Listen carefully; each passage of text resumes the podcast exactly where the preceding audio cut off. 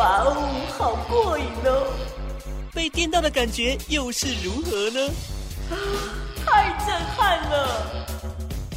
一部部精彩的电影，准备让你电上瘾。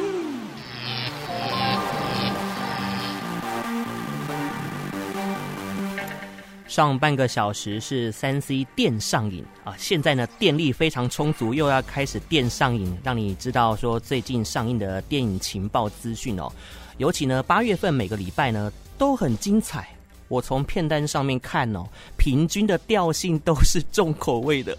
如果你跟卢卡斯一样，对于恐怖片情有独钟的话呢，那你一定要听听今天的电上瘾单元。线上邀请到车库娱乐的编辑 Helly 在电话线上，Helly 你好，Hello 卢卡斯你好。哇，这四部电影呢、啊，真的是很棒哦。从八月五号，哎、嗯，明天开始就有一部要上映了，对不对？对，没错。就跟听众朋友来介绍一下，其实也是我喜欢的类型片哦。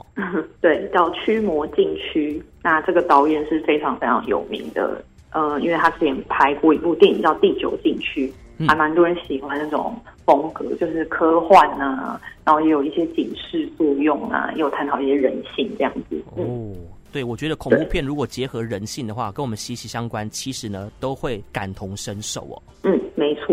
所以这一部一样，就是也是科幻大片这样子。然后它在英国非常具代表性的恐怖影展——伦敦恐怖电影节，又宣布说会将《驱魔禁区》会是今年的开幕片，算是一个代表性，就是很具代表性的作品这样。可见的这部电影真的是灰熊的恐怖啊！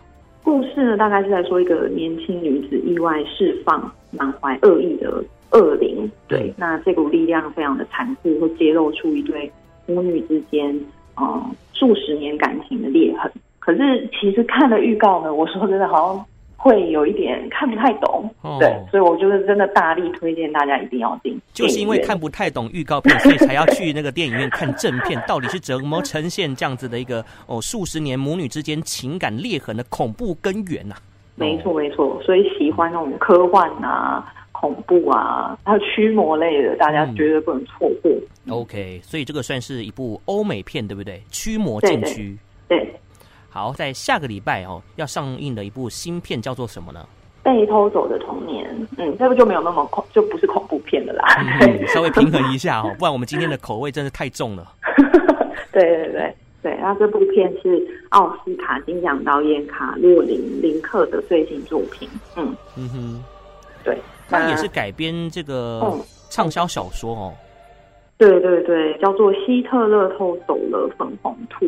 对，那他是在讲一个犹战犹犹太犹太家庭在二战时期要逃难离乡背景的故事。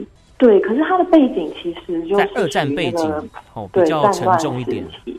对，但是他们这一家人还是非常的勇敢的面对生活的挑战。对，就是虽然是颠沛流离，可是就是一直在传达出，哎，只要全家人都在一起，都可以一起来面对这些呃苦难，这样哦。所以这个里头的关键所在，应该就是那只粉红兔兔了哦。对，对啊，应该是说它也是一个譬喻啦，就是、嗯、因为它里面是一个小童星的视角，那他那时候就是没有带走他的粉红兔，所以。他一直很想念那只粉红兔那，也觉得那只粉红兔会不会就是已经落到了希特勒的手上？哦，了解。所以这部片叫做《被偷走的童年》，童年八月十三号上映的电影。后面这两部呢，就是我非常期待，每天都要去看这个预告片一次的。来，首先呢，八月二十号要上映的是哪一部？咒术师战，一听就知道说，跟 如果你喜欢《失速列车》的朋友呢，应该也会要接着看，因为他们两部是有一个共同性的。对，同样的导演，然后呃，它也是一部很有名的韩剧的电影版，嗯，棒法叫棒法，对对，这部棒法呢也是非常受到欢迎的一部韩剧哦。现在呢，把它拍上这个大荧幕哦。那这个剧情呢，我们就简单不要暴雷的情况下呢，稍微跟大家透露一点点。好，他就是在讲一个追查悬疑事件的记者，然后接受了一个诶受访者，对，也是在广播节目，有点 毛骨悚然。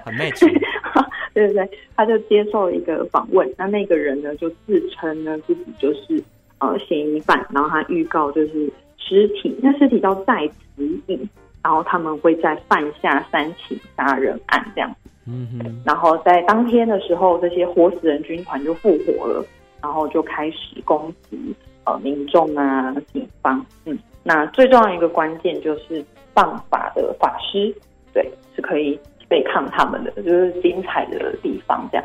嗯。这个部分的冲突呢，是大家进场的一个关键所在哈，而且、嗯、呃，八月八号以后呢，就是农历七月了，所以呢，在 七月的时候看这些恐怖电影、惊悚片呢，是非常适合不过的啦。没错，没错。嗯哼，再来一部作品是哪一部呢？这一部是真的很很恐怖，很恐怖，然后 希望大家就是可以去感受一下这样子。对，Okay. 那这部叫做《萨满》，我觉得它应该是今年就是最。可以强化心脏的一部电影了吧？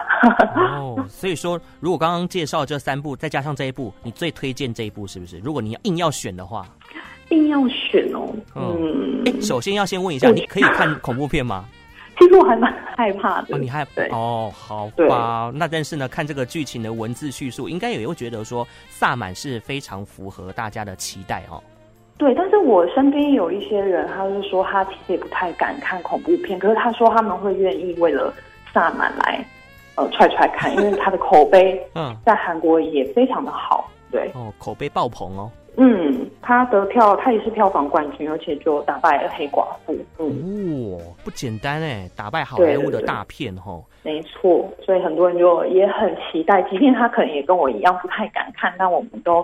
还是很想知道它的魅力在哪里。嗯，像韩国电影这几年呢，其实在这个恐怖片的诠释还有制作上面呢，都是下重本哦，所以呢，品质都一定有保障。嗯、那这部《萨满》呢，好像也是跟泰国合作，对不对？